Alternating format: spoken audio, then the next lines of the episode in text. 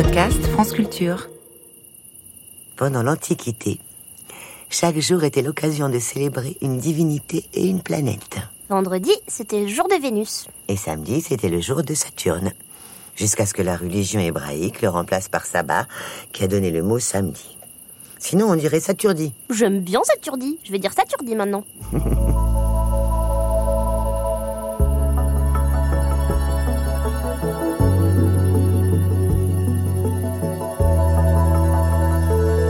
Dixième nuit, Saturne.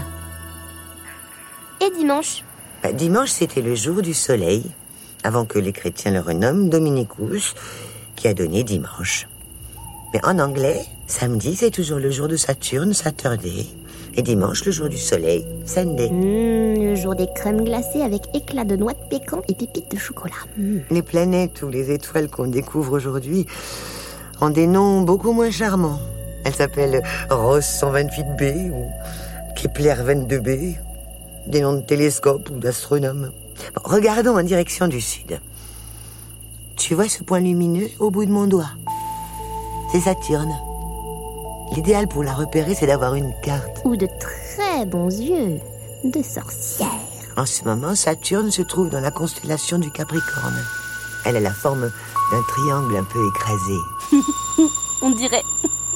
un slip. Saturne se trouve à plus d'un milliard de cent millions de kilomètres d'ici. T'imagines? La Terre met un an à tourner autour du Soleil. On dit qu'elle fait sa révolution. La révolution de Saturne, elle, dure vingt-neuf ans environ. Mmh, une révolutionnaire pas trop pressée. Par contre, une journée sur Saturne ne dure que dix heures trente-trois minutes et trente-huit secondes. Ah oui, comme Jupiter. Un jour tu vis, un jour tu roupilles. Oh, mais quelle élève brillante. Au collège, ils disent plutôt quelle élève bruyante. Saturne, c'est bien celle qui a des bagues.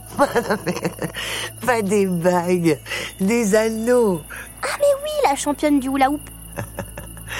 Elle est connue depuis la préhistoire parce qu'on la voit à l'œil nu. Mais c'est le savant Galilée qui a été le premier à observer ces anneaux en seize cent dix, grâce à une lunette astronomique qu'il avait fabriquée lui-même. Waouh, le Galilée est fortiche. En observant les anneaux dans sa lunette, Galilée ne comprend pas ce qu'il voit.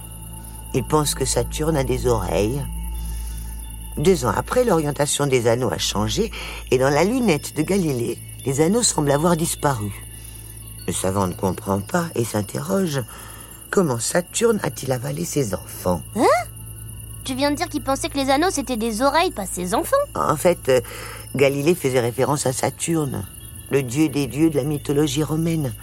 Pour éviter qu'un de ses enfants ne lui vole le trône, Saturne avait pris l'habitude de manger chacun d'eux à leur naissance. Ah oui, c'est vachement difficile quand on a pris une habitude d'en changer. Mais pourquoi Saturne pense que ses enfants vont lui voler son trône? C'est un peu héréditaire. Le père de Saturne craignait déjà que ses enfants lui volent le trône. Pour que cela n'arrive pas, il les avait empêchés de sortir du ventre de leur mère. Et par ailleurs, un oracle a prédit à Saturne que ça arriverait. L'oracle, c'est le monsieur météo des vies, mais qui prédit que de l'orage et de la pluie, c'est ça? euh, Oui, on peut dire ça, oui.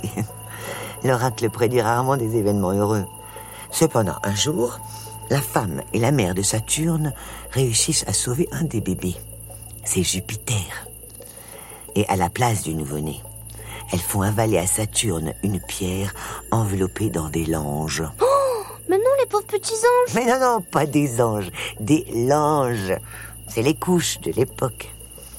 Après une longue guerre entre le père et le fils, la prédiction se réalise.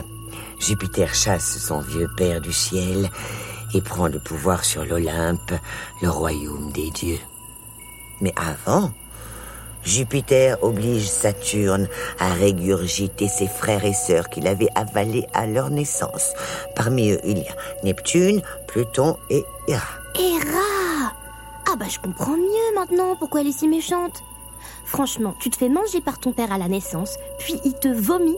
Ensuite, tu te maries avec ton frère qui arrête pas de te tromper et de faire des bébés à des mortels en se déguisant en animal.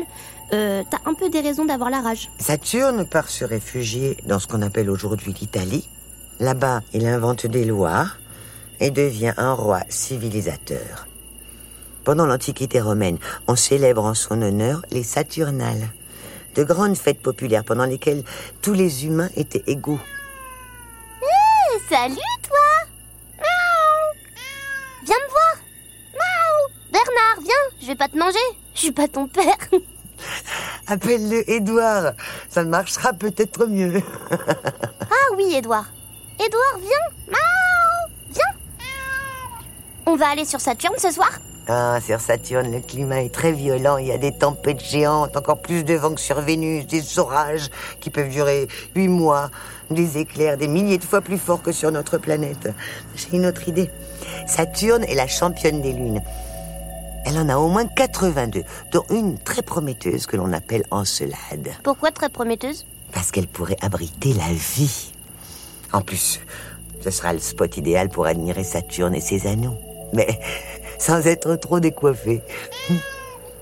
Étoile, étoile, pour qui tu brilles, pour qui tu cours au point du jour.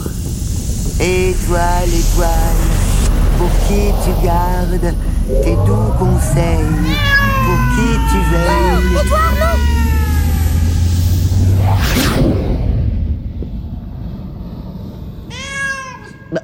Qu'est-ce que c'est que ça? Il y a des chats sur la lune maintenant. Bah non, c'est Édouard, il m'a sauté dans les bras au moment du décollage. On a envoyé des chats dans l'espace, mais aussi des tortues, des grenouilles, des chiens, des lapins, des poissons.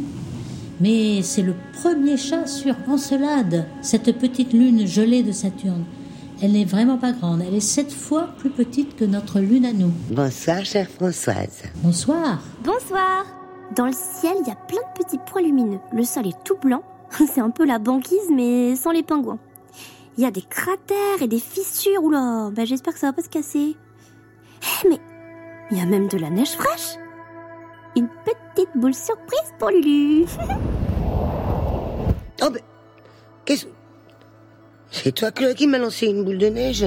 Moi? Ah non, pas du tout. Vous pouvez admirer les autres lunes de Saturne. La plus grande s'appelle Titan. Et puis il y a Mimas, Tethys, Japet, Dioné. Il y a en tout quatre-vingt-deux satellites. Mais il faut faire le tour d'Encelade pour les voir tous. Et là-bas, c'est quoi ces fontaines d'eau qui jaillissent du sol, là, comme des volcans? Ce sont des geysers. Ils crachent de la glace, ce qui signifie qu'il y a de l'eau liquide sous la surface gelée d'Encelade. Cette glace est probablement réchauffée par un noyau brûlant et aussi par les forces de marée. Mais quand l'eau sort des geysers, elle gèle immédiatement à cause du froid. S'il y a de l'eau, c'est bon signe, non? Ça veut dire qu'il pourrait y avoir de la vie sur Encelade? Oui, oui, oui, il y a des geysers, donc sans doute de la vie. Il se peut qu'il y ait de la vie dans l'eau d'Encelade. Mais si elle existe, ce sont des organismes unicellulaires, c'est-à-dire formés d'une seule cellule, comme des microbes et des bactéries. Chloé, tourne la tête. T'as même pas regardé Saturne. Oh oui, je l'avais pas vue. On dirait qu'elle a des rayures. Oui, ce sont des jolies rayures, des bandes nuageuses. On voit bien ses anneaux, hein. Celui du milieu est vraiment brillant. Pourquoi Saturne a des anneaux et, et pas les autres planètes? Oh, en fait, il n'y a pas que Saturne qui a des anneaux. Ce sont pourtant les plus spectaculaires, c'est pour ça qu'on les voit en premier. Mais il y a aussi des anneaux autour de Jupiter, d'Uranus et de Neptune, donc les quatre planètes géantes. Pourquoi? Parce que les forces de marée sont tellement grandes autour de ces planètes géantes que tout satellite, petit astre ou lune qui s'approche de trop près va être réduite en morceaux, ce qui forme les anneaux. Ah, les anneaux, ce sont d'anciennes lunes, en fait? Oui, ces anneaux se sont formés il y a des millions d'années. Saturne possédait peut-être une lune à cette époque-là qui s'est approchée trop près de sa planète. À ce moment-là, la lune a été brisée par les forces de marée en des milliers de morceaux qui se sont transformés en de merveilleux anneaux lumineux. Les anneaux de Saturne sont en fait constitués de milliards de milliards de poussières et de blocs de glace qui tournent autour de Saturne.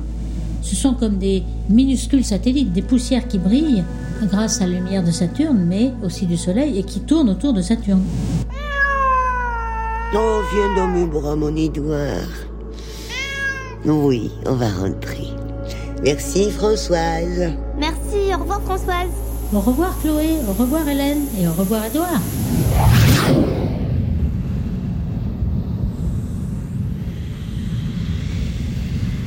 Demain, ma petite chasseuse de constellations, Nous partirons en quête d'Orion, le chasseur, et de son chien Sirius, l'étoile la plus brillante après le soleil. Ce ne sera pas une mission facile parce que ils sont invisibles dans notre ciel en été. Bon, alors comment on va faire ? Impossible n'est pas sorcière. Et toi, l'étoile, pour qui tu brilles, pour qui tu cours, au coin du jour tu fuis. Et toi, l'étoile, pour qui tu gardes ton conseil, tes doux conseils, pour qui tu veilles, tu gardes ton conseil.